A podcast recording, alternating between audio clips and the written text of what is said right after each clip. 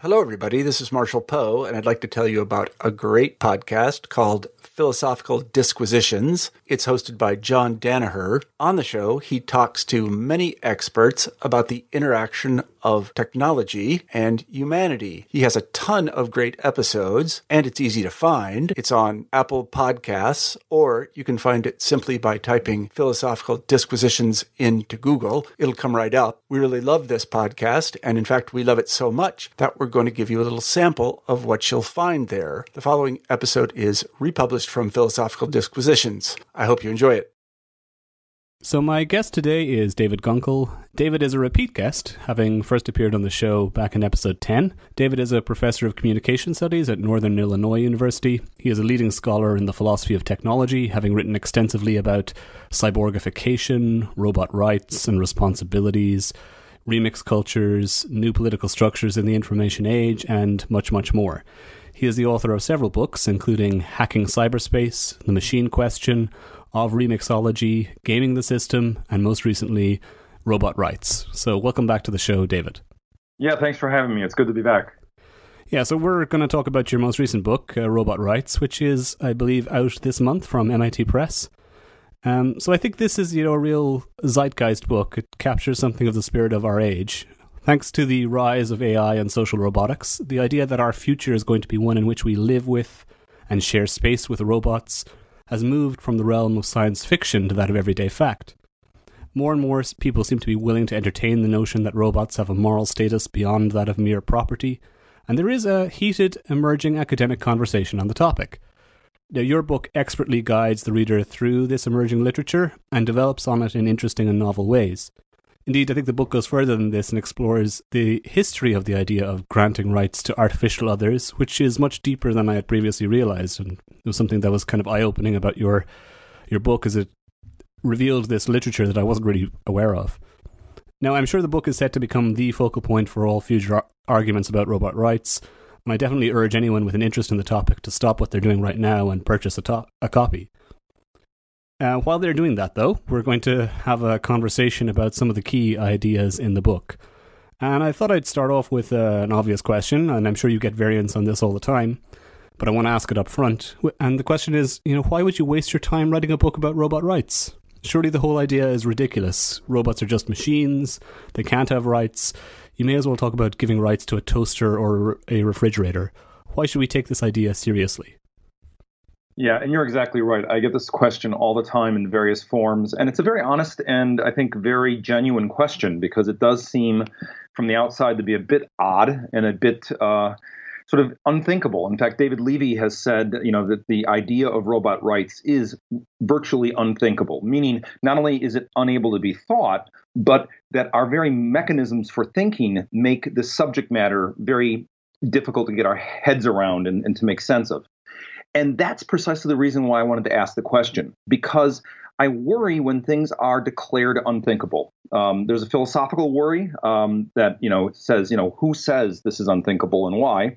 But there's also a sort of issue of, of political power. You know, when someone says something is unthinkable or declares something as to be a waste of time or not worth the effort, there is an exercise of power that says, you know, I can declare what you can think and what you cannot think. And I think as philosophers and as critical theorists, we've got to challenge uh, any time that this kind of declaration is made. And so I really just wanted to test the water and see, you know, by pushing back, why is this unthinkable and what um, history is behind that uh, sort of decision making. Yeah, and hopefully over the course of our conversation, we can explain why people should be taking this idea seriously and why it is worth a book. Uh, and probably much more than that in the long run. But let, let's say we, I'm on board with you. I think we should take this idea seriously. I think we should think the unthinkable and not be afraid to ask questions that push the boundaries. But what kind of question are we really asking? You know, there are two th- initial definitional issues that arise, and they come from the two words used in the title of your book. And the first of those questions is what is a robot? Is, is it possible to clearly define the kinds of entities to which we are thinking about uh, giving rights, or is that impossible? So, you know, as we do as academics writing books, we create a prospectus and that gets sent out for reviews. And one of the uh, feedback items from the reviewers was that I should probably define right up front what I mean by robot and what I mean by rights, because uh, those two words are rather nebulous and, and somewhat ambiguous. Uh, in our usage. And so I thought, yeah, that's a good idea. And so my editor and I decided that we would insert some definitional content and get on with the rest of the analysis. And I thought, you know, a paragraph or two in the introduction would take care of it, and I'd be done with it. Well, 40 pages later, uh, I had a entire chapter dedicated to trying to define these two terms, and it's because there is a huge range of differences in the way these things are defined by both roboticists and by philosophers and legal theorists. And so part of what I wanted to do in that first chapter was come up with a way of grappling with the diversity of these terms rather than just settle on one term and say, for the purposes of this book, robot is this, or for the purposes of this book, rights are this.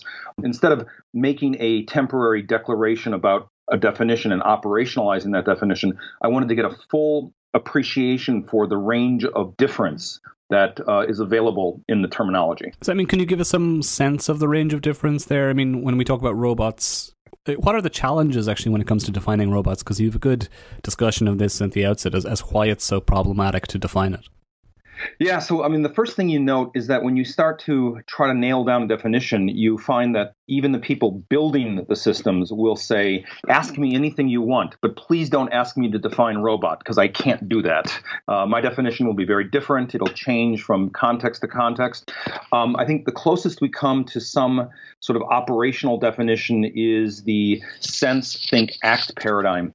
But even when we operationalize that way of defining the robot, um, all kinds of things that some people would not consider to be a robot might be a robot, like your smartphone, because it has an accelerometer and it can sense change in direction and process that change and then spit out some results. So it's possible that your cell phone is a pocket sized uh, robot that you carry around with you. Whereas other people would want to say, no, it's got to be embodied in a movable type platform. And, and so what happens is as you begin to explore these things, you find out that robot is not a scalar variable, a variable with one value. It's an array, right? Uh, to use computer uh, programming terminology. In other words, it's a variable that can take a number of different values based on the context of usage and uh, what is being talked about at the time. Yeah, I mean, it reminds me to some extent of the old problems with you know functionalist definitions of consciousness in in the philosophy of mind debate that is a thermometer or a thermostat conscious because it meets certain basic definitional criteria for a conscious entity that it,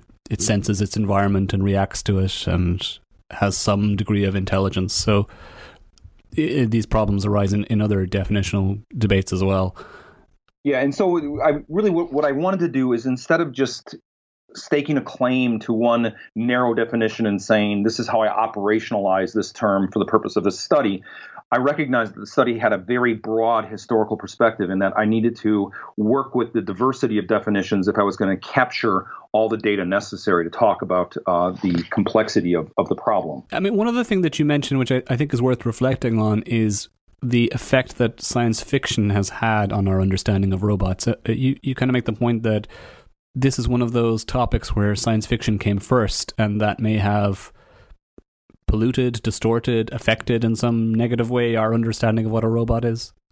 Yeah, it's a rock and a hard place. Um, I think Alan Winfield uh, makes this uh, claim in one of his books, I think, very well. You know, on the one hand, science fiction prototyped for us a lot of expectations for the technology, which uh, offers some good opportunity for bringing along people who are not experts into the conversation. On the other hand, it creates expectations that can never be met, um, that are just wild speculation. And so, on the one hand, we like the science fiction because it gives us a way of exemplifying, illustrating what is being described and, and talked about. But on the other hand, we recognize that there's an incredible limitation there because it sets up expectations that uh, you know in reality are very difficult to ever achieve. Yeah, my my sense, having discussed this topic with other people, is that this is one of the major sources of frustration between people like you and me, essentially philosophers who are interested in technology and technologists themselves, is that they think that when we discuss the idea of robots having some kind of moral status or rights, we are too fixated on hypothetical science fictional models of robots and not on the real bread and butter robots that they actually deal with in the lab. Right. So I, you know, the one caution I make to my students all the time is that one of the assumptions that are that are made by those of us who read science fiction and engage science fiction is that science fiction is a predictive discourse. It's about the future. But I think Cory Doctorow and Ursula Le Guin and other science fiction writers have been very spot on with this when they say that science fiction is not about predicting the future, it's about diagnosing the present. And that if we see a lot of science fiction right now filled with robots, it's because we are trying to resolve currently challenges and opportunities that are evolving with emerging technology here and now, not not in the future. So it's taking current problems and projecting them on the screen of the future to help us understand the present. Yeah, I mean there is also an extent to which science fiction can operate as a an inspiration for people who want to build these technologies as well. That the somebody who watched or was influenced by Star Wars as a child might be very interested in creating a C3PO or R2D2 like robot, and that might genuinely function as a focal point for their engineering efforts.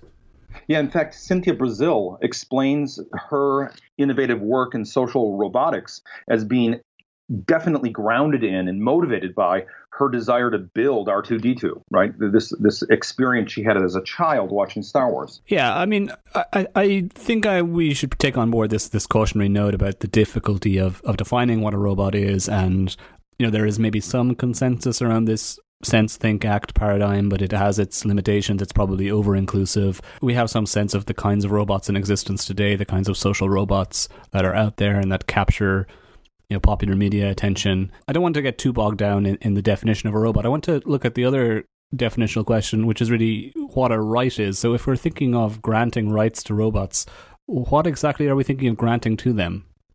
Yeah this is a really good question. It's uh, one of the places where I find, especially in conversations with very smart people from all different disciplines, uh, some resistance. And it's because of the fact that rights is a kind of sacred word. Um, human rights are very important to us, and we protect them and we seek to uh, enhance them and uh, develop.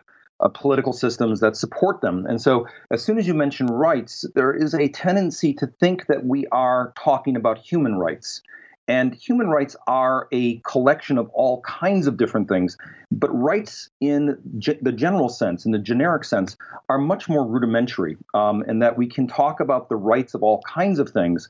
And we don't necessarily mean human rights in that conversation. One of the things I do in the book is I try to bring us back to some very basic sort of um, legal theory, philosophical theory in defining rights. And I go back to um, Wesley Hohfeld in the 1920s, who was an American jurist who recognized that when people talk about rights, they tend to get very confused. In fact, even in one decision made by a uh, a judge, you may find a different definition of rights from one sentence to another. And so, what Hohfeld did is he tried to break up rights or analyze rights into its molecular components. And he says that there are four molecular incidents that describe what we mean by rights. So that rights could be powers, privileges, claims, or immunities. And this has become the sort of standard way that both legal theorists and moral philosophers uh, mobilize the term rights and utilize it in uh, both theoretical discourse and in practical. Dis- Additionally, there's two different theories of rights that are in conflict when we talk about granting rights to others. Uh, that's the will theory and the interest theory. The will theory is a rather high bar for inclusion, which says that in order for an entity to be granted rights, he or she has to appear before their community and say, I demand the right to free speech. I demand the right to food and water. The bar there is high because obviously it requires that somebody be able to articulate their rights and make an argument for them. The interest theory has a lower bar of inclusion and says that we can extend rights to others based on what we perceive their interests to be. So the will theory generally just covers human beings who are able to articulate their uh, rights in public, whereas the interest theory is applicable to animals, the environment, and other artifacts like robots.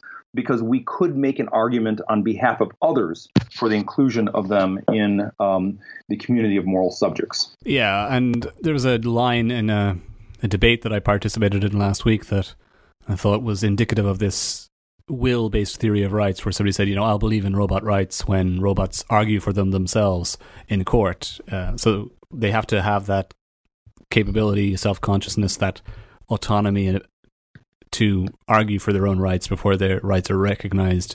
That's the will based theory, whereas this interest based theory is much more general application. And in fact, in law, we have already recognized rights for some pretty weird entities or creatures, artificial entities such as corporations, and also famously, there's a I think it's a New Zealand based case where they recognize rights for a river. Correct. Right. And so the, the, conflict between the will and the interest theory is, at this point, determined to have been irresolvable and at a stalemate. There were a number of conferences in the last several decades where philosophers and legal theorists have tried to sort this out and decide which one is more uh, primordial. And uh, we've come up with the answer that they're equiprimordial. they're, they're, both um, viable and that um, one does not uh, seem to be, at least philosophically, better than the other. Uh, right. Um, I mean, you, you quote from Leif Wenar's uh, article, or you, you discussed in quite some detail the about the nature of rights, which is an updating of, of Hohfeld's theory of rights and also an investigation about the merits of the will versus the interest theory. And I, I definitely recommend anyone who's interested in this topic to take a look at that that paper because it uh, explains a lot of the debates, the philosophical debates about rights, quite clearly and in a, in relatively short piece.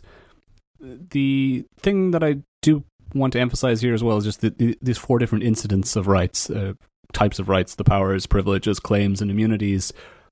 So When we talk about robot rights, we could be talking about any one of those things.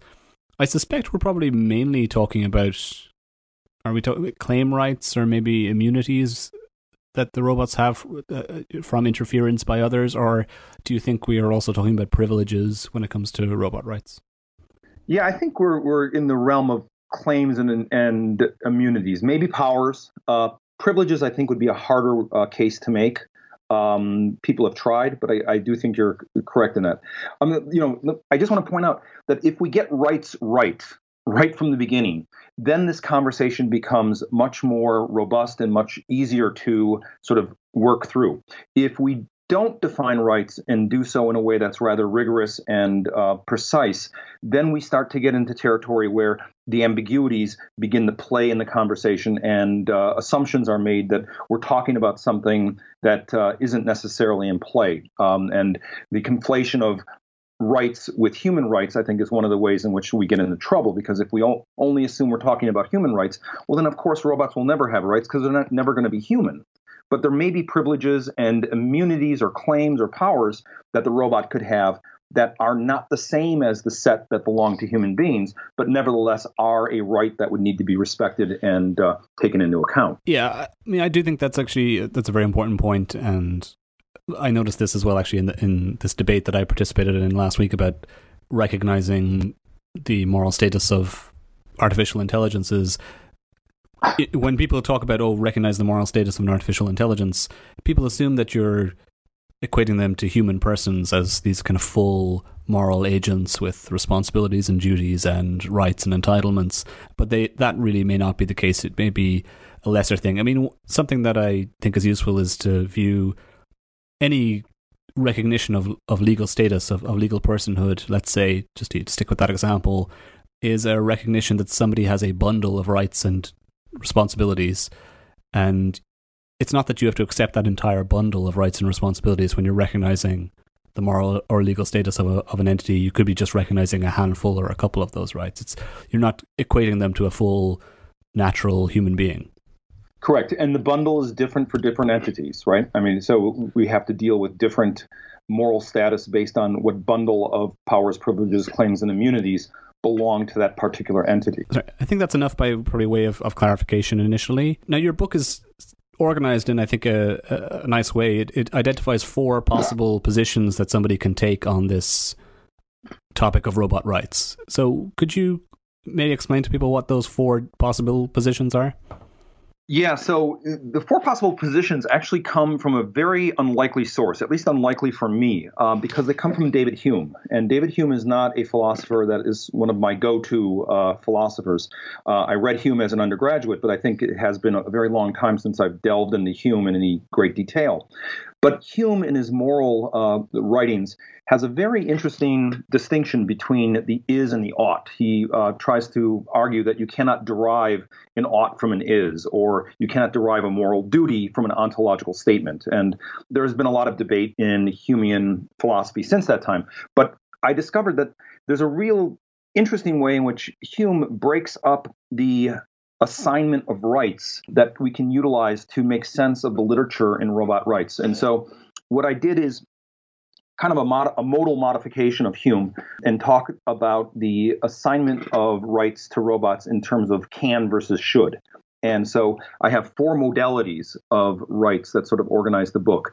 Uh, the first two modalities derive the ought from the is, um, and the second two modalities uh, follow Hume and uh, have a, a, distinction between deriving the ought from the is or the can from the should. So in the first uh, modality, it's robots can't have rights, robots shouldn't have rights, which is a negative uh, derivation. In the second modality, it is robots can have rights, robots should have rights, which is a positive derivation. And then the other two modalities uh, are that robots can have rights but shouldn't, and the fourth and final is robots cannot have rights but should. So they're all different sort of remixes of the um, Hume is ought distinction and the possibility of derivation or not from uh, the moral status from the ontological status. Yeah, I mean, my way of understanding it was that this was basically like a two by two matrix where you have these four possibilities, possible combinations of, of can and should, and this frames how, how we think about this topic. I think we'll probably just proceed through these four modalities in our conversation. I have this sense at the end of the book that you are you want to try and transcend this categorization of the debate to some extent, and this is actually a a recurrent theme in your work anyway, because you adopt this deconstructive framework where you want to get beyond these binary or traditional categories and distinctions. So, just as a forewarning to readers, I think that's kind of the direction in which we're heading. But let's let's just go through the four possibilities in some reasonable detail. And let's start with that first modality, this notion that robots can't have rights and therefore they shouldn't have rights. And this, to me, is probably the most common view. It's the one that I encounter all the time. It it harkens back to you know my opening comments about isn't it ridiculous that robots should have rights? They're machines; they can't possibly have rights. Uh, could you elaborate or explain this modality? Sure. So um, this modality is really grounded in a long-standing theory of how we understand technology. It's called the instrumental theory of technology, and it says that technology are instruments. Um, and as a result, they're just tools that are used by human beings, and they have no moral capability of their own or um, you know any assignment of rights or responsibilities. That if a tool is used properly, it's to the credit of the human being who uses the tool. If a tool is used improperly for something wrong, it is the culpability of the human being who decided to use the tool in that way. And therefore, you know, as you say, it sounds very reasonable because it's grounded in over 2,000 years of you know solid sort of uh, philosophy of technology um, in the way that we understand our devices and their role in our social world. It also is grounded in a very common and long-standing moral theory, and that is moral standing is derived from ontological status. This is the the deriving the ought from the is. Uh, I think Luciano Floridi puts it really well when he says that what an entity is determines how it is. In other words, how we treat something is derived from what we decide it to be, whether it is a person or property, whether it is a thing or another uh, moral and social sub- subject. So both these things create a sort of center of gravity or what I call a default setting uh, for the way that we deal with our technology and its moral status. Uh, the instrumental theory tells us it's just a machine, therefore it's not a social subject or a moral subject. And the moral theory tells us that the ontological understanding of what something is is determinative of how we treat it or should treat it. Okay, so one of the things that you dwell on in the book is one recent, fairly prominent articulation of this perspective on robots, which is the EPSRC guidelines on responsible robotics. I actually had one of the co-authors of that set of guidelines on the podcast before, Joanna Bryson, who we'll be talking about in more detail no later on, no doubt. But um, I, it hadn't struck me when I first read those principles of robotics how much they embody this instrumentalist tool-based view of robots. But maybe you could explain like how they get across this notion that robots are just tools and could never really have have rights as a result.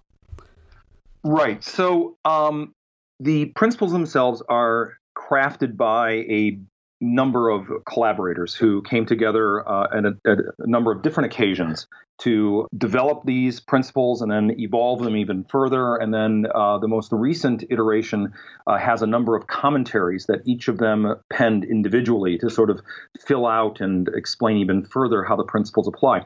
And when you start to look at how the principles are articulated, you find the two things I just talked about at play. on the one hand, there is a very strong claim made that we need to and should need to define and decide that robots and AI are just tools. And therefore, there's a very strong instrumentalist undercurrent behind the principles and the way that they're formulated. Additionally, there's a very strong decision that the ontological determination will be the way in which we decide the moral status. In fact, in his commentary, uh, Tony Prescott said that the principles operationalize a number of ontological assumptions that then become the framework for deriving the moral decisions and guidelines that are uh, encoded in the principles. So I think both in terms of the way they're written and in terms of how the authors of the principles uh, understand their work, both the instrumental theory and the, the derivation of ought from is is very much a part of how the principles were formulated and uh, why they do, I think, have a kind of persuasiveness because they speak directly to these traditions that are very uh, well established um, in the philosophical literature. There does seem to me to be something odd about those principles and also that mode of thinking, which is that there's a sense in which the ontological boundaries for robots are fixed. There's no way for them to escape a certain categori- ontological categorization, and you know there's no way in which the technology could develop in such a way that they spill out of that ontological categorization. Uh, could do you agree with that, or could you comment on that idea, perhaps? Yeah, no, I th- I think this is uh, really a, an important point, and it's a point that's made initially by Karl Marx in in, in Das Kapital. Uh, Marx draws a distinction between tool and machine, and he argues that the tool is the device used by the worker to accomplish a task. The machine is not a tool. The machine is a replacement for the worker, and it uses the tool the worker uses to do the same task. And so Marx already in the 19th century is thinking about a more diverse understanding of technology that allows for a more fine grained analysis of the range of possibility by dividing the tool from the machine. And I think the principles are really just thinking about technology as tool and forgetting this other possibility that uh, Marx is already developing in the mid 19th century. Yeah, I mean, even if you th- think about technology primarily as a tool, it seems obvious to me that you know not all tools are alike. I mean, the assumption is if you say that something is a tool, that we have some kind of control or authority over it. But that's not always the case. I mean, it can reshape or refashion our beliefs and our way of thinking as well, even if it's just a tool. So uh, I think there are problems with using the word tool and fixating on the word tool because it assumes a control of humanity that may not actually be there. Right, and it, it assumes a kind of uh, instrumentalism that is neutral. I think, as Peter Paul Verbeek has pointed out very uh, eloquently, that tools shape possibility and that a tool is not just neutral when it comes to shaping the acts that we make in the world. It isn't that human beings make a decision to act in the world and the tool becomes the means by which they do so. The tool actually makes various ends possible. And therefore, it's not just a neutral instrument. There's more to it. Yeah. And so we have these initial criticisms of this instrumentalist view. Uh, what are the other problems with this view? And why do you think we should move look beyond it as a, for guidance about the future of, of robots? Yeah, so just to be, um, you know, I, I, think the difference between tool and machine that Marx articulates is a conceptual uh, point that uh, I, I, try to develop in the book. But at a much more empirical level, I think there's a problem here um, in terms of making this way of thinking scale to the challenges of the technological devices that are increasingly coming to uh, be a social component in our world, or at least a interactive com- component in our world. And let's just take a really basic example: the electronic explosive ordnance, uh, the explosive ordnance disposal robots that are being used by soldiers um, in Iraq and Afghanistan. These things are tools. They're meant to dispose of bombs and they're designed in very tool-like way. They look like tanks. They're not meant to be social robots in any way, shape, or form. They don't talk. Most of them are remote controlled. They have no autonomy whatsoever. But it turns out that the soldiers who work with these things treat them as a member of the unit. In fact, the unit cohesion that is created by the military unit draws these robots into the unit as another socially significant entity. So soldiers will award these things uh, battlefield honors. They'll give them promotions. They'll even risk their own lives to save the life of the robot. And when the robot is exploded, they ask for the exact same one to be repaired and delivered back to them because that's their robot. I mean, the instrumental theory would tell us this shouldn't happen because these are just tools. But something is going on that is changing our relationship to these objects that needs to be, I think, really dealt with in a way that understands the social situation and circumstance and doesn't just try to dismiss it as saying, well, they're just stupid soldiers and they should know these are tools and they should stop, you know, instrumentalizing, they should stop anthropomorphizing these things and they should just, you know, think in instrumental terms. Um, so I don't think that the instrumental theory has a ability to explain these kinds of phenomena. Also, I think there's a cultural issue. I think there's a kind of ethnocentrism at play in the instrumental theory because this works in a sort of Christian Western European way of thinking. But when you start to look at the way that people in Japan relate to their technology and robots, it's an entirely different picture. And the robot is much more of a social entity uh, than it is a tool. And so I think the instrumental theory assumes a kind of Eurocentric way of thinking about technology that doesn't necessarily apply across the globe um, and that if it was applied across the globe, especially in the case of the principles, which are meant to be global international principles, that might be a kind of ethnocentrism that uh, I think we need to at least uh, be aware of um, because it doesn't necessarily play well elsewhere in the world. Yeah, indeed, that's one of the recurrent themes of your book, actually, this kind of Eurocentrism and also ultimately anthropocentrism. Um, I don't want to focus on this particular this first modality for too long, but I do actually just want to pick up on that point you made because there's an interesting section in your book where you talk about the work of Jennifer Robertson. So she's a an anthropologist who's done work in Japan looking at the way in which Japanese culture views robots, and she points out certain cultural features of in Japan that means they're much more open to the idea of robots as social others. Could you maybe explain her thinking on that? Yeah, so I really depend on her anthropological work, which I think is really interesting and really well done uh, field work in anthropology, because I have very little experience myself with uh, Japanese culture. But she's lived in Japan and spent years studying how robots are positioned in Japanese culture. And uh, her argument basically is, is that this European view of the robot as tool, as instrument that we can control and utilize, is almost absent in Japanese culture, where the robot has been seen as a much more socially interactive entity that is recognized in various um, very official ways. Uh, for example, Paro uh, has been recognized as a kind of citizen according to uh, Japanese tradition. And Paro's inventor is then named as the father of the robot. Um, could, other, sorry, could you just explain what Paro is for people who aren't familiar with? Yeah, sorry.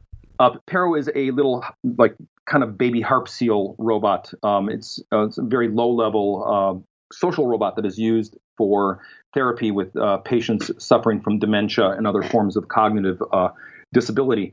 And uh, it's been around for quite some time and has been very successful in treating patients with dementia. But the Japanese government, the city go- government where uh, was invented, uh, extended to Paro a right of citizenship, which for the Japanese was completely normal. They've done this with cartoon characters, they've done this with other kinds of uh, artifacts, and this is something that in the West would seem ex- actually very weird. I mean, when uh, Sophia was granted citizenship or honorary citizenship by the Kingdom of Saudi Arabia, it was like, how could they do this? This is absolutely crazy and terrible. But in Japan, this is a practice that has been underway for quite some time. Let's move on to the second m- modality or way of thinking about robot rights the notion that robots can have rights and therefore should one day maybe have rights. Uh, th- that's my way of phrasing it. That's not exactly the way you phrase it in the book. Now, this is probably close enough to my own view on this debate. So maybe I could articulate part of it and you can respond to it. So, my understanding of this is that in the Western tradition, anyway, there are certain properties that an entity must have in order to have a moral or legal status. And there are many properties that are discussed in this debate, but the standard things are the capacity to feel pain, the capacity to have interests. You mentioned earlier on the interest based theory of rights. So, you know, a precondition of that is that you have to have an interest in order to have a, have a right. Uh, the capacity for continuing sense of individual identity, a continuing personhood, or the capacity for rationality and reasons responsiveness. Uh, these are all the kinds of properties that are discussed and mentioned as being indicative of or relevant to claims of, of moral status. I mean, the most central one, the most common one, is probably the capacity for sentience to experience pain or pleasure as being a, a fundamental precondition for a recognition of, of, moral or legal status. So the I think here, as, as I understand it, is that it's technically possible for robots to have or exemplify those properties. Now, I mean, I have a particular view on how we would know this to be the case, which I won't get into too much. Maybe in response to some of your criticisms, I will. But the idea is that robots could exemplify these properties. They probably don't just yet. The robots that we have at the moment aren't sufficiently sophisticated to exemplify sentience or personhood or rationality, but they're getting there, and one day they will, and when that day arrives, of course they should be granted rights. I mean, just illustrate this, you know, one of my favorite TV series is Star Trek: The Next Generation. Was very influential on me when I was growing up. There's a famous episode of that called "The Measure of Man," in which the android Data has to make an, a claim for his rights to be recognized, his rights as a person to be recognized. If anyone's familiar with the show, you know, Data, very sophisticated android, seems to exemplify all the properties that a adult human being would have so of course you should recognize his rights. I mean, it, seems nonsensical. So I mean, this, as I say, this is close enough to my view, but you don't agree with it. So what what are your problems or issues with this approach to robot rights? Right. So again, I I think you, you make a very cogent point and a very important point that has been made by a number of other people. Um, ben Goertzel has made this point. Nick Bostrom has made this point. Rob Sparrow, David Calverley. I mean, all kinds of individuals have said, you know, at, at some point in the future, robots might have the capability of experiencing pain and pleasure, or may have the capability of reasoning or of having a persistent identity. And at that point, then we'll have to think about this question of robot rights. But until that time, we don't really need to worry about it because everything we have right now before us are just instruments and tools. And therefore, the rights question is off the table. So it becomes a way of kicking the can down the road and saying, you know, yeah, I will grant you that rights will become an issue, but not now. And how far down the road depends who you ask. You know, Kurzweil will tell you 2045 for the singularity, right? Other people have other estimates as to when this might happen. But in my mind, the biggest problem here is that it is a decision not to decide. It is a way of saying, yes, robot rights, interesting, but let's not decide that just yet. Let's postpone decision making. It, it's sort of like going to an academic uh, meeting and having all the items for decision tabled to the next meeting. So we're constantly tabling the robot rights question until the moment that the robot uh, has or can exhibit the properties that we take as being uh, credible for uh, moral standing. So that's the one problem. The other problem is is that both the first and the second modality uh, derive ought from is. In other words, they um, agree with Floridi that how an entity is treated morally is derivative from its ontological status, uh, defined in the, in the way that you did by properties uh, that inhere uh, in, inside the mechanism, things like pain, sentience, interest, identity, reason, whatever.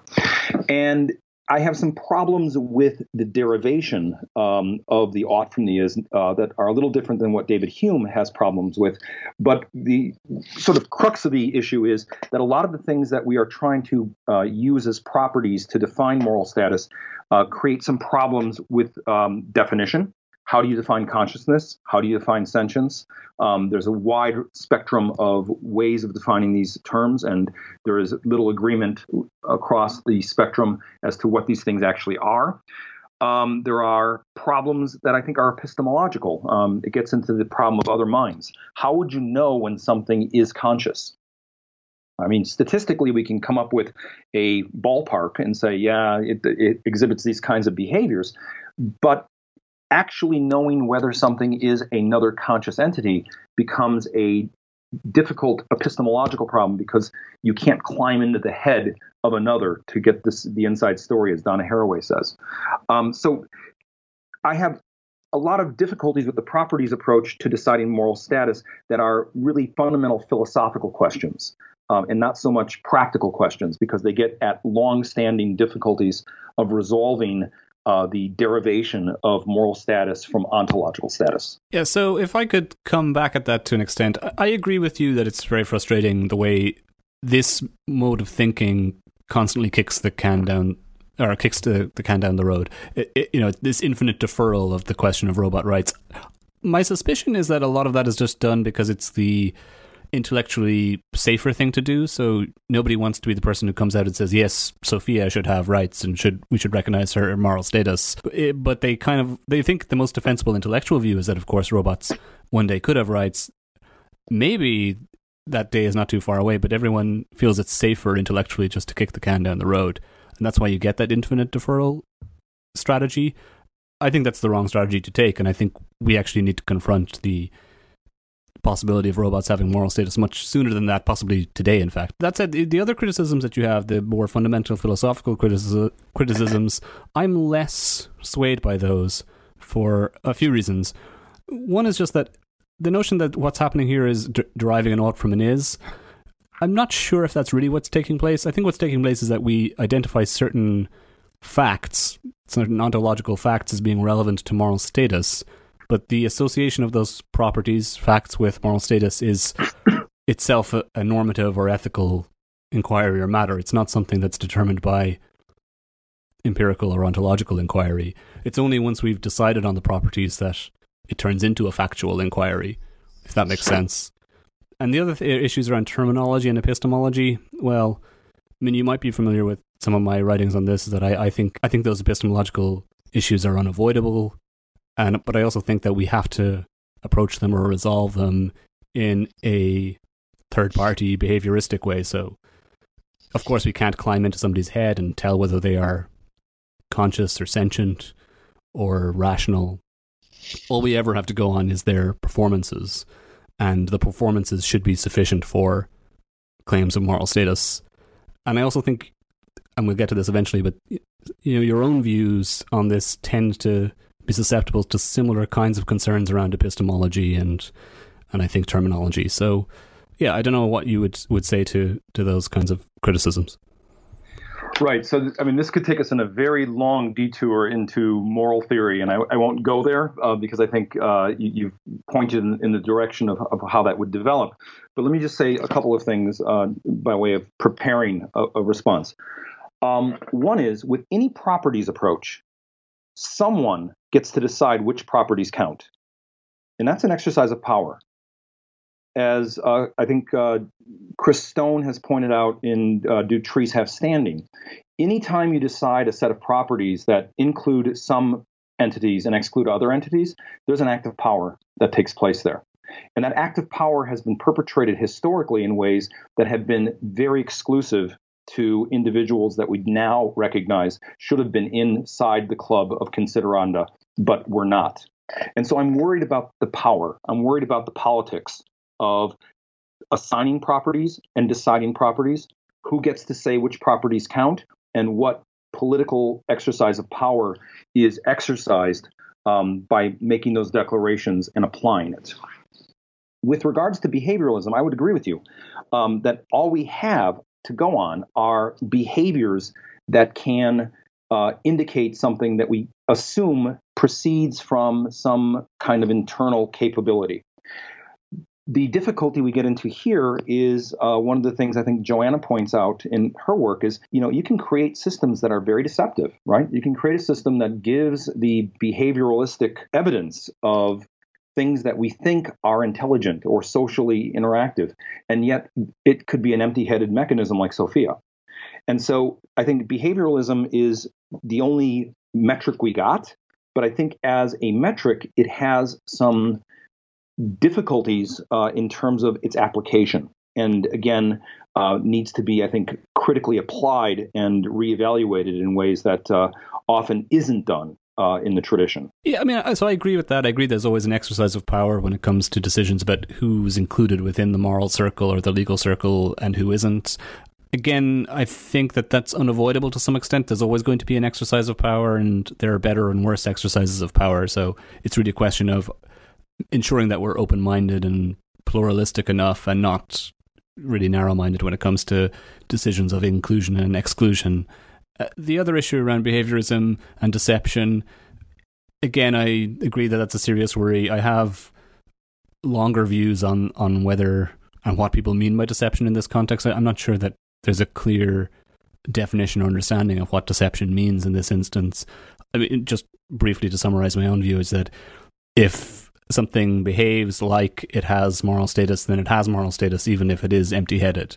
Uh, because I don't think we have any uh, deeper basis to or sound understanding of the sort of physiological correlates, let's say, of consciousness.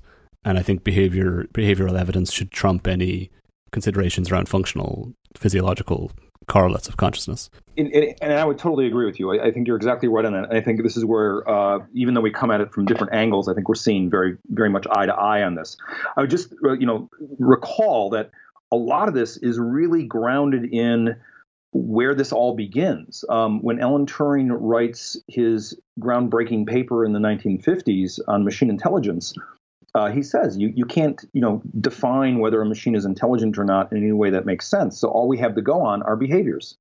And so the entire imitation game is a behavioralistic test, right?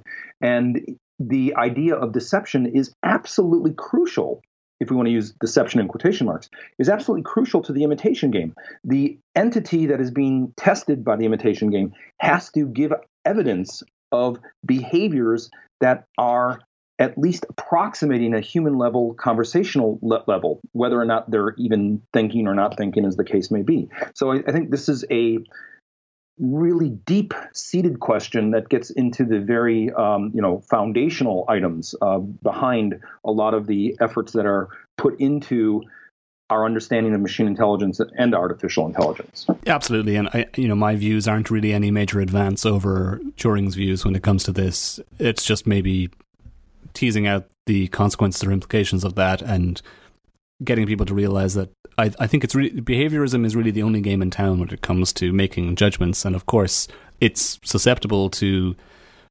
manipulation, and maybe people have a tendency to over ascribe agency or moral status to other entities, and that might be a problem. But I do think fundamentally it's it's the only strategy we have. Now that said, you, you mentioned Joanna Bryson. We, her name has come up a few times. So the third modality that you discuss in your book, the notion that robots can possibly have rights, but they really shouldn't, that is her view. And so you, you have a whole chapter looking at her arguments in a lot of detail. Now, Joanna was a former guest on this show, and she outlined her, her position in, in a previous episode, which I'll put up a link to. And in fact, you quote from that episode, I noticed a few times in your book.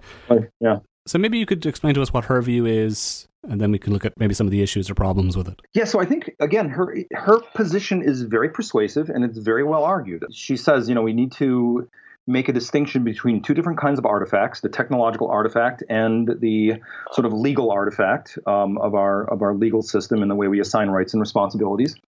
And she says, you know, basically, a legislature could one day decide to sign into law the recognition of rights for an artifact. Uh, this is a very much interest based uh, approach to deciding moral status that it could be decided by somebody in power that uh, this particular robot should be granted rights. She says, okay, that's possible. That's how law works. Even though that that is possible and robots can have rights in this way, We should never do that. We should steer away from that and never go down that road. So her argument basically is even though robots can legally have rights, we should not extend to them rights. I think it's, again, a, a, very persuasive position because it recognizes the exigencies of both the legal system and the limitations of the technology. Okay, so so her view is that we could do it, but we shouldn't. But wh- why shouldn't we? Like, what are the risks to human society, to our moral community, if we bring robots within the moral community? Right. So her argument is really an argument of over identification that if we grant these rights or this moral status to these artificial entities, we will endanger um, our own social institutions, our own uh, perceptions and understanding of human status and human moral and legal standing. Um, that we will, in a way, compromise a lot of our uh, values in the process of, of making this uh, declaration of extending of rights to robots. So her view is that it will seriously disrupt our moral equilibrium, our current set of ethical norms that we use to to guide our thinking and our societies that including robots within the moral circle will be a disruption. I mean this might be an unfair case to make and obviously you're not joanna bryson so i'm not asking you necessarily to d- defend your view but is there a danger in that mode of thinking in that you can imagine very similar arguments being made historically about the extension of the moral circle to include humans and you know, possibly animals as well. And yet now we look back on those modes of thinking, those conservative fears about disruption in a negative light. Correct. And uh, this is not necessarily my argument, but it's some, an argument I heard someone else make recently in response to uh, Joanna's uh, position. And they said, you know, at one point, it was argued that extending the right of marriage to homosexuals was going to somehow compromise the sanctity of the vows of marriage for heterosexual couples. And one of the arguments made on the conservative right is that we can't allow for gay marriage because that will somehow diminish the institution of marriage, which is the foundation of Western culture and the foundation of our political structures, etc.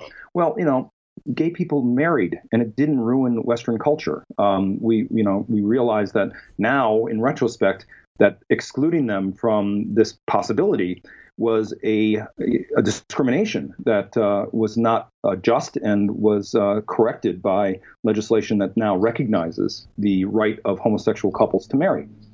So I think you're right. There is a way in which, if we look historically, this has been utilized in the past to make exclusions that we now recognize as being extremely unjust and, uh, you know, in many cases immoral.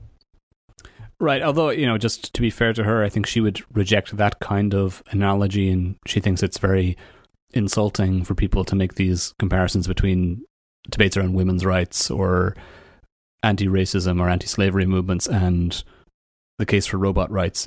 Uh, she said that pretty much explicitly in the interview that I right. had with her previously. Right, and, and I, I, want to say that's not the argument I make in the book. That's an argument I've seen recently from other folks who engage her work, but it is a mode of argument that uh, calls on the history as a way of engaging the challenges that I think she is raising in her own work. Yeah, I mean, I, I suppose I would say as well that disruptions to our current set of moral norms are always out there. Moral systems are always clashing with each other. There are always new developments through other forms of technology. Uh, one danger with fixating on problems that might arise from the inclusion of robots within our moral circle is that you ignore or, or overlook risks associated with their exclusion. I think actually you you make this a point explicitly in your book, so maybe you could elaborate on on that idea. Right. So, um, you know, it, it's it's a balancing act, right? Uh, how much do you worry about the costs and benefits of inclusion versus the costs and benefits of exclusion? My concern is, I think we err too much in the direction of exclusion to leave things out in an effort to protect what is currently valued and known. Whereas if we look historically at how this stuff has developed, the um, movement in the direction of greater inclusiveness has actually had greater benefit and less risk than that of exclusion. Yeah, and actually, perceptions of moral risk eh, are important, I think, in, in this debate, and they really do have an influence on how you think about it. One of the key ideas in Bryson's work is that because there's this risk of including robots within our moral or legal circus, circle, sorry, not circus, that was a Freud, Freudian slip, it's important that we make the non person like or non moral status of robots fully transparent to the users. And this is actually an argument that other roboticists have made. So I think Alan Winfield has also made this point, and I believe you quote from him in the book, if I'm recalling correctly. Maybe you could help me out here as to understanding what that really means in practice. What, how, how can we make the non-person-like or non-moral status of robots fully transparent? Is it possible to do this? Yeah, so transparency is one of these things that, in principle, sounds great. I mean, no one's ever going to come out and say, let's have less transparency. I mean, politically speaking, socially speaking, that's just not an argument that is made. We're in favor of transparency. We, you know, value transparency. In practice, transparency is really complicated because there are all kinds of things that get in the way of this this ideal of transparency. So, as an idealism, sure, it sounds great. As a reality, it runs into all kinds of practical exigencies that uh, become complications for making transparency operational in any way that makes sense or is, is workable. Um, I gave the example of the explosive ordnance disposal robots. Those robots are clearly designed to look like tools. They are not made to be social companions. They don't look like Paro. They don't have googly eyes. They don't have the ability to talk. They don't have autonomy. They have none of the things that would be the sort of touchstones of a social robot. And yet, despite the total transparency in their design, transparency in quotation marks, the soldiers treat these things as a social interactive other. And it has nothing to do with the aesthetics, it has nothing to do with the functionality, it has to do with the social circumstance. And transparency doesn't seem to be able to grapple with the fact that things have a social impact that we have recognized for quite some time. Already in the 1990s, with the uh, computer as social actor um, studies done by Byron Reeves and Clifford Nass, it you know we discovered that human beings will anthropomorphize all kinds of things. And that anthropomorphism is not something you can get rid of. It's not a bug to be eliminated. It rather is a testament to our social interaction and the ability to be social creatures. And so transparency is supposed to sort of sanitize the entire process of anthropomorphizing inanimate objects when in fact anthropomorphizing inanimate objects is part of what makes us social and is part of our social behavior. So I don't see that this is very practical in terms of, of how it's actually put into pra- uh, into play in the design of the robot or the use of the robot. Yeah, and it seems to me uh, the the bomb disposal robots are a good example of the problem because, as you point out, they're very non-anthropomorphic in their appearance and likeness, and yet people still do treat them as social, relational others. But also, as soon as you're creating any robot that has person like qualities, let's say like a robot like Sophia, which obviously looks like a human being, it's very difficult for me to imagine how you could make it its non moral status fully transparent to the user. The suggestion seems to be here that it would just constantly remind you, you know, I am not a human or I, I do not deserve moral recognition or status. But that would be a very odd thing to imagine. And it would be very odd to imagine that we would avoid including it within the moral circle just because it constantly reminded us of this.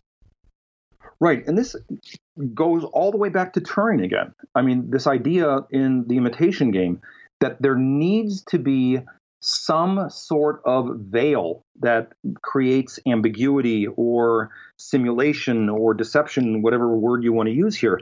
And that if there was total transparency in the way that these theorists have proposed it, you would never have machine intelligence, at least as Turing uh, has defined it and described it. That there needs to be a kind of uh, simulation that doesn't totally reveal all the secrets. Otherwise, you don't get the effect that uh, you have with machine intelligence. Yeah, I mean, so one thing that you talk about a lot in in the book when you're discussing Joanna's views has to do with her use of the the word slave or the slave metaphor in her work. Now, in her original paper, that attracted a lot of attention a number of years ago. She titled it, you know, Why Robots Should Be Slaves. And you find that mode of thinking problematic when it comes to the robot rights debate. Maybe you could explain your problems with it, and I can come back and ask you whether those criticisms are fair afterwards.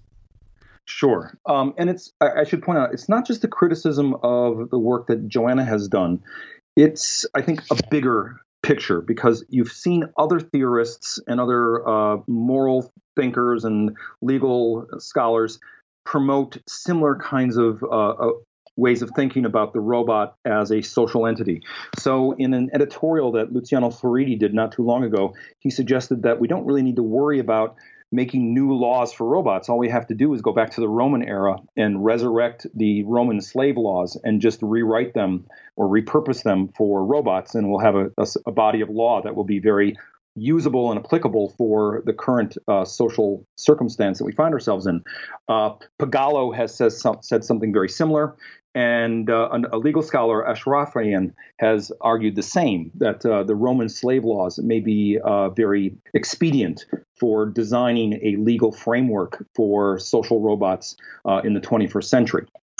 And if you look at the history of the word robot, I mean, the original origin of the robot comes from Karl Čapek's um, RUR in the 1920s. And in the Czech language, robota which is the origin of the word robot, means slave labor. It means serf. It means servant. So Joanna's not inventing something here. She's you know applying a name uh, that is very much a part of the etymology of the word, but also its uh, trajectory in both science fiction and in science fact. Now, I have a problem with the use of the word slave um, not only in Joanna's work, but also in Čapek's work and Floridi's editorial across the spectrum, because of the historical sedimentation that has occurred with that word. You know, slave is not something that is a, a, good word. I mean, it, it's a it's a, a, negative concept, right? But I think there's more to it. Um, that you know, it's not just a metaphor. There, there's you know, words matter, and that we've got to grapple with the sedimented history that um, has accrued to this word if we're to use it um, in any way uh, in the current situation to describe and discuss robots. I'll just give you a really good sort of practical example. I read Joanna's essay with my students. And because I teach at a public university, 50% of my class is African American. And when they read robots should be slaves, that resonates for them very differently than it does for a lot of my Caucasian students. And when I first became aware of the problem of the word slave in this discourse, it was really through their eyes um, in trying to uh, work with them in making sense of how someone could use this word for robots in the 21st century, knowing the history of the American South and the history of slavery in North America and in South America, for that matter.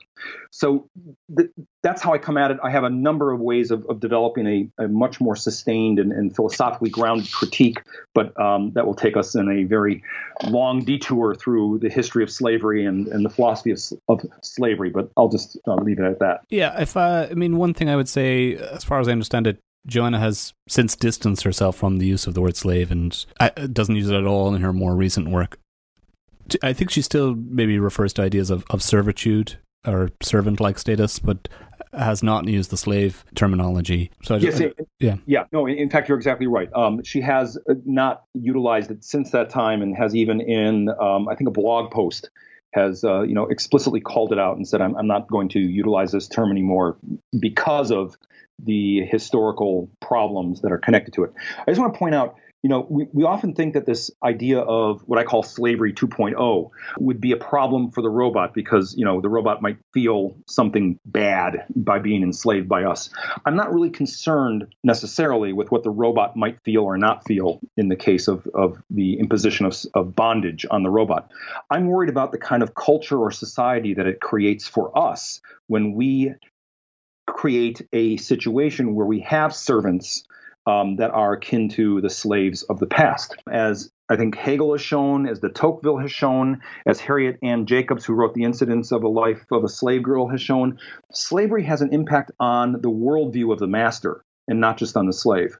And that if we're going to create slavery 2.0, we have to recognize that it's going to have a way of shaping our world and our worldview that may be out of sync with the current values that we hold as democratic citizens. Yeah, and this is actually a really good part of the book as well, that where you go into some of the history on this, and we won't have time to explore it in depth. There's just one other point that I think it's worth mentioning that you raise in that discussion, which is just that even if you did accept this categorization of robots, it wouldn't completely eliminate the idea that robots have rights and responsibilities because, as you point out, even under Roman law, which people like Floridi are saying we should turn to for guidance, slaves had a legal and moral status. Yeah, co- correct. And in fact, um, I think you make this point somewhere. If, if we look at justice as retributive justice in terms of punishment, the slaves could be punished.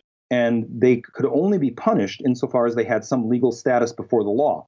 And so, even if you took this line of argument, as the robot as slave, you would still need to build into the legal structure some recognition of the legal status of that entity uh, for the purposes of culpability and punishment.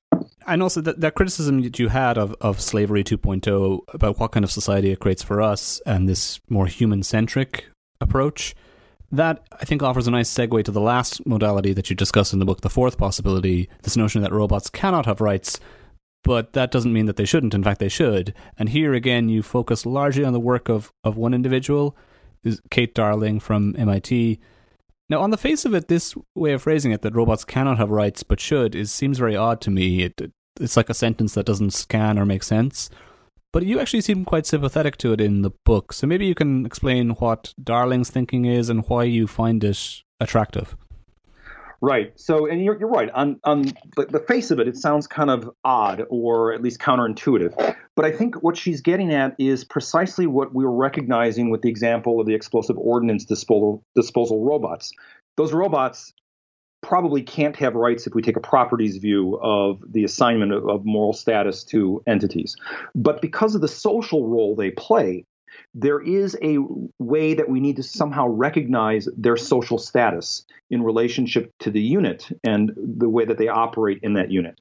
And she herself have done, you know, a number of different demonstrations where she's shown that individual human beings, in the case of like a social um, experiment, are unable to do harm to a robot. Now, they know perfectly well the robot is just a toy, like a Pleo dinosaur toy. And yet, when you ask them to strike it with a hammer, they don't. And they don't because of the sort of social presence that that entity has in their world.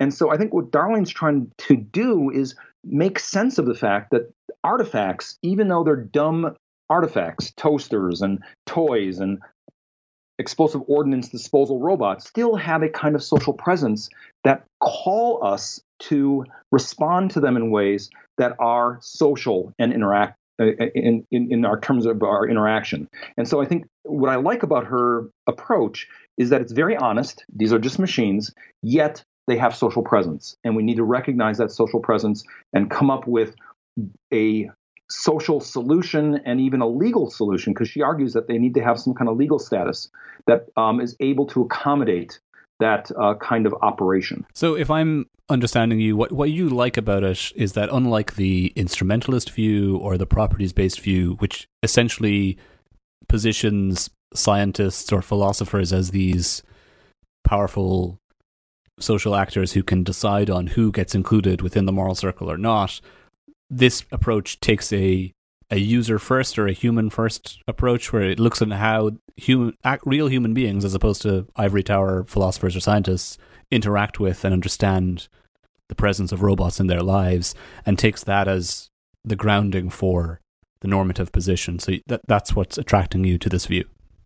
Correct. And it, it really goes way back to uh, the you know computer as social actor model um, from Clifford Nass and Byron Reeves, who recognized this, you know, early on and, and, did some experimentation with regards to it. So yeah, that is the thing that actually attracts me definitely. Even though you're attracted to it, you do ha- think there are some problems with Darling's view in particular.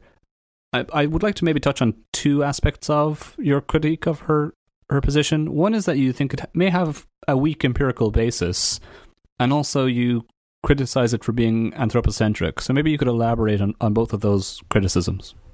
Sure. So, in terms of its empirical basis, I'm attracted to the position, but one of the frustrations with Darling's work is that she never really does longitudinal studies in a sort of social scientific way that would generate the kind of empirical data that would be necessary to actually prove this hypothesis correct. In other words, most of what she's done are demonstrations. Um, the Dinosaur um, study, and people call it a study, uh, was not really a study. It was just a demonstration at a workshop um, in which a select number of individuals were asked to engage in robot abuse. But it was a very small set of individuals. They were self selecting, they weren't a random sample.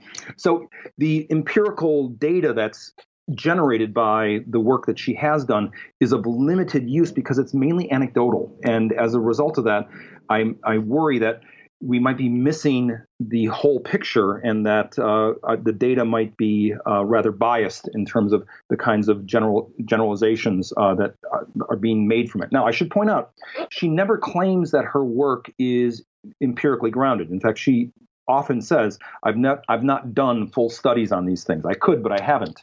Um, but other people have quoted her demonstrations, called them studies, and used her data and generalized from her data in ways that I think are a little bit dangerous um, because it doesn't recognize the limitations of uh, how that data was obtained and what it all means. So then, on the on the other criticism, the concern about anthropocentrism, because this seems to be a big recurring feature of your critiques of, of various positions that people have taken on on robots.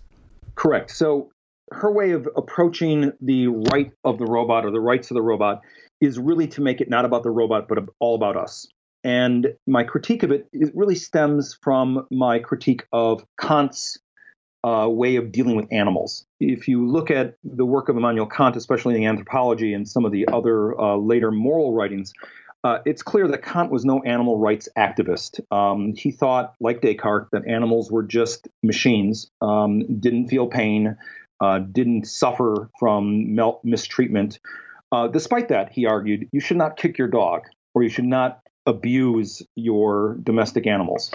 And his argument for not doing that is not because the animal is going to be harmed, but because it makes us callous. It creates in human beings a kind of moral insensitivity that could spill over into the way that we treat each other.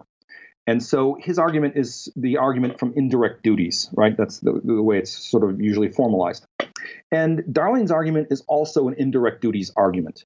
We shouldn't harm the robot not because it's going to feel anything or it's going to uh, experience detrimental impact, but because of what it does to us. And so when you get down to it, her moral position is still a very anthropocentric way of thinking about the treatment of others. We shouldn't mistreat robots because it harms us. And yeah, it's a solid Kantian argument, but I think in the long run, there are some complications and difficulties that uh, accrue to that way of thinking, not the least of which, as Peter Singer and Tom Regan and others have shown, the Kantian way of thinking about animals really de, you know, devalues the animal's life and the animal's social presence as animal. It is really a, a narcissistic way of thinking about ethics and not at all altruistic. Yeah, I mean, I would just point out that there are some thinkers who are very much in the Kantian vein, such as Schopenhauer, who's much more open to the idea of, of, of animal rights than than Kant ever was, even though he adopts a very similar epistemological strategy. But let me just kind of move away from that idea because this, I think, leads into your own view on the topic of robot rights. So I mentioned at the start that there's a sense in which you you you offer these four positions, but you also want to offer an alternative, a position that transcends or gets beyond the binary categories that you've set up through this can should should framework. And you outline this in the last chapter. Uh, it's maybe unfortunate that we're obviously consigning it to the end of the conversation, and I don't want to rush it, uh, but that's part of the feature of the book as well. It, it comes as the last chapter in the book. So the criticism or concern with Darling's view is that it doesn't recognize the robot as a moral other. It uh, it derives any status of the robot from a human, from a human actor and you want us to take a different approach, which involves a more relational understanding of morality and our recognitions of moral status. Maybe you could outline that mode of thinking, the intellectual foundation for it, and then we can talk about how it might actually work and provide guidance on the robot rights debate. Right. Uh, and before I do that, let me just say one thing just to sort of set it up so that people understand why it sort of proceeds in this way. Uh, the book, especially the first three fourths of the book, is really a Socratic exercise. What I've done is I've assembled all the experts I could find in the world thinking about robot rights and then sort of queried them the same way that Socrates goes around in Athens and queries all the experts to try to find out what their views are and to figure out, you know, if it's cogent and makes sense or not. And so what I do in those first four chapters is sort of step through all this work that people have done to grapple with this question of robot rights. And I've, I've tried to call upon the best and the, and the brightest and engage their work critically. In effect, at the end of the story, like Socrates, I find that none of them actually are satisfying, that all the positions have things that commend them but also have things that are problems. And so the last chapter is an attempt to formulate at least the starting point of a different way of thinking about the problem that might advance the conversation and provide some traction on gaining progress on a moral solution. It isn't, I'll say, the moral solution. It is a step in a direction of devising a moral solution um, in the face of the sort of inability uh, that I discover in querying all these experts and, and their own positions on this uh, issue. That said, what I do in the last chapter then is look at this is ought distinction from David Hume and say, well, what happens if we flip the script? What if we don't try to derive the ought from the is, but make ought first and derive the is from the ought. In other words, put moral status before ontological decision making.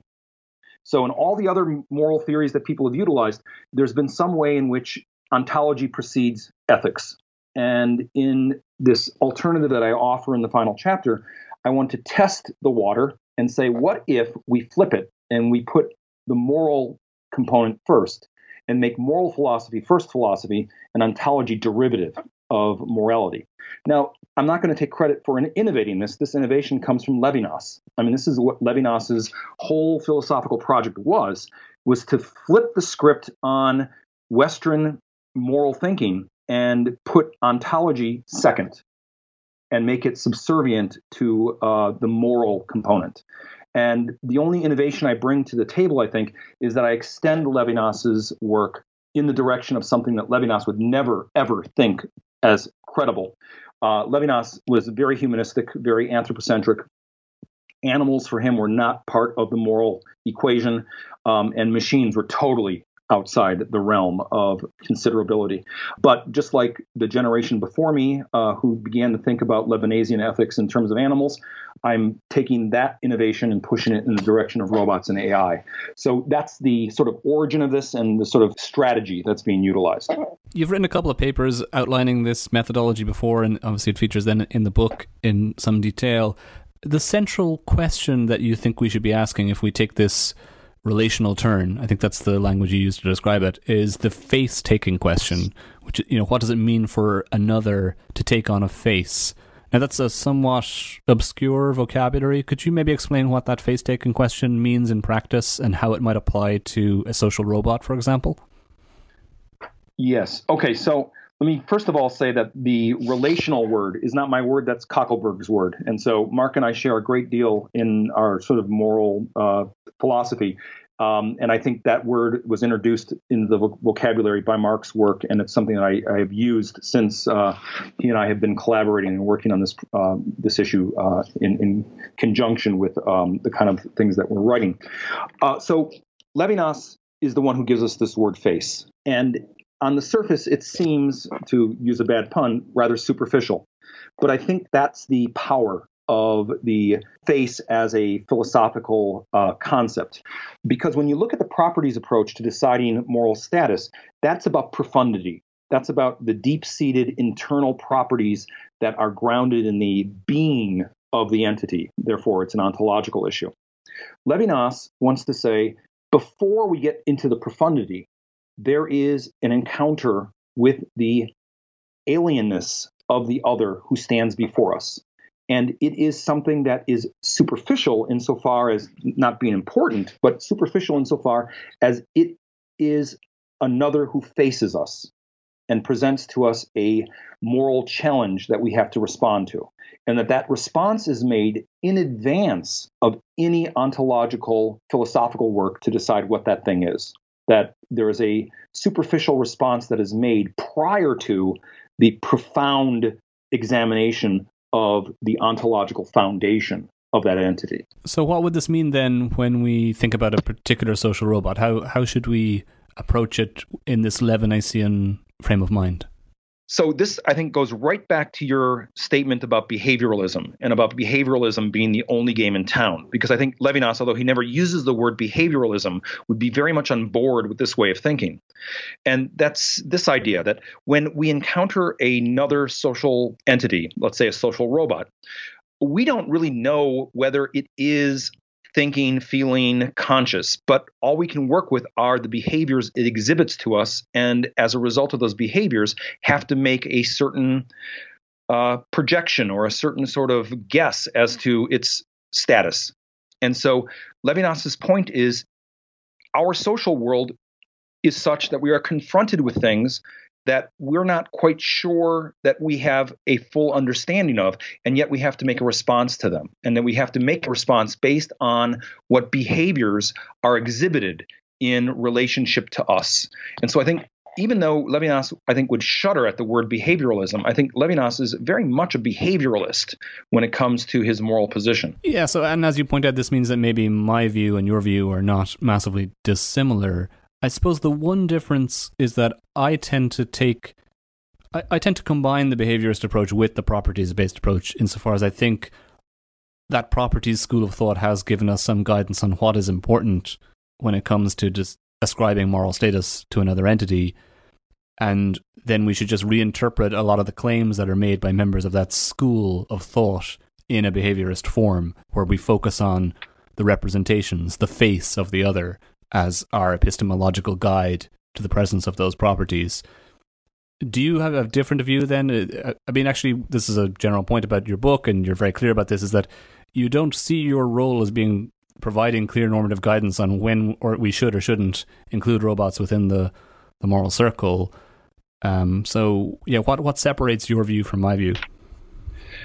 Right. So let me answer this in in, in two sort of movements. Uh, the first is I think we're really very close, e- even in terms of the of the properties uh, situation here. In my thinking, and following Levinas, properties are derived from the decision that is made in the face of the other. In other words, the moral challenge occurs.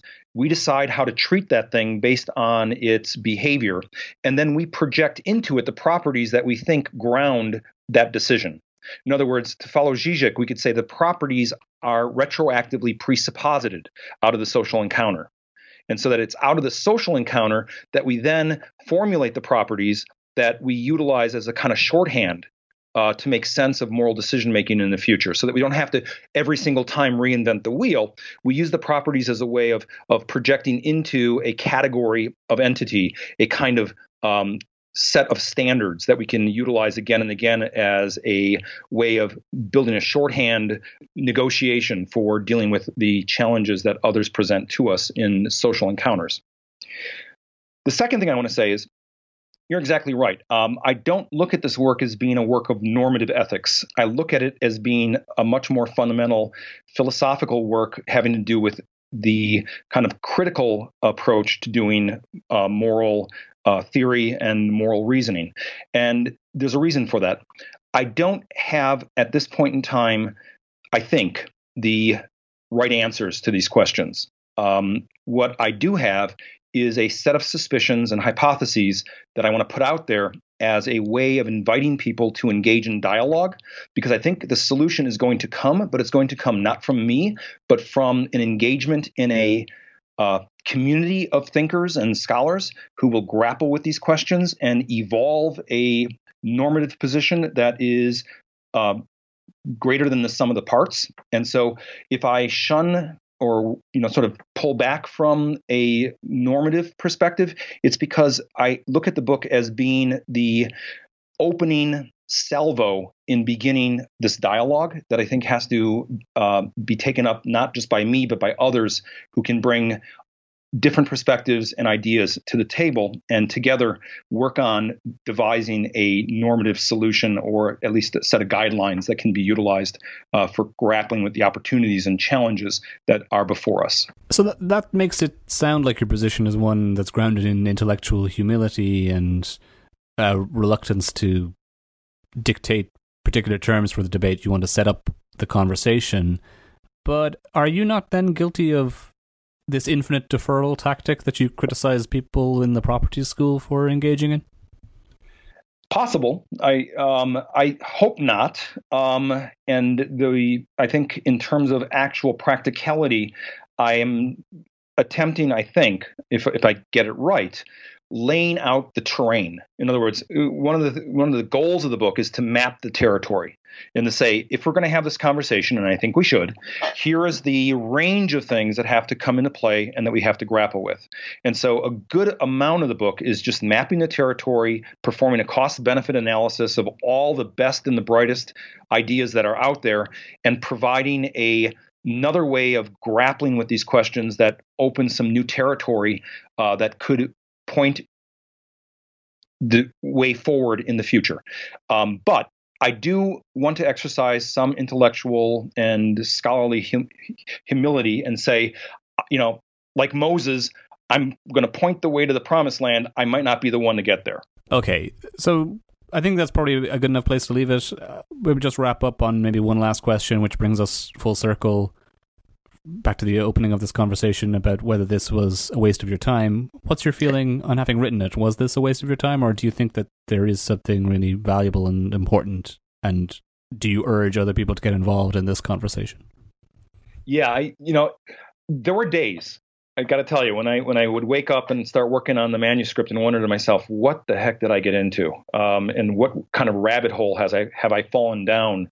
Uh, because there were moments in which I found myself really lost in the literature and in the arguments and in the the logic of what was being developed. But I think emerging from it, um, I do think there's a great deal of value here um, for really the two reasons you pointed out at the beginning. One is it really responds to a opportunity and a challenge that confronts us right here, right now, with the incursion and the proliferation of all kinds of artifacts that are occupying positions in our world that are much more socially engaged than anything in the past that we've ever dealt with. And that both in terms of our social understanding and our legal understanding, we're going to have to come up with a way of grappling with these opportunities and challenges to make sense of them for ourselves and for our children. Additionally, I think there's a historic component to the book where it really does help us reflect on how we have, as thinkers and as moral actors, made decisions about who is included in the community of moral subjects and who is excluded, and what the costs and benefits of those decisions have been in the past, and how our history might inform our future, and how we might learn from what we've done to what we might do. And so it's from those two perspectives that I really think the book does have value. I hope it has value, and you know, I, I actually am really anxious for people to read it and engage with it and uh, tell me about it because for my purposes this only works when it's dialogue. And if it opens a dialogue that's the best that could possibly happen. And i think you know my view on it is it very much is a a really valuable contribution to the debate and my sense is that if you feel slightly uncomfortable about the topic that you're writing about you're probably picking the right topic so anyway david i think we've gone for long enough uh, hopefully this has been a interesting and entertaining conversation for those of us who've been listening to us. I've certainly enjoyed it and got a lot out of it. Um, I'd just like to thank you for for joining me. Yeah, thanks for having me. It's been really fun talking to you.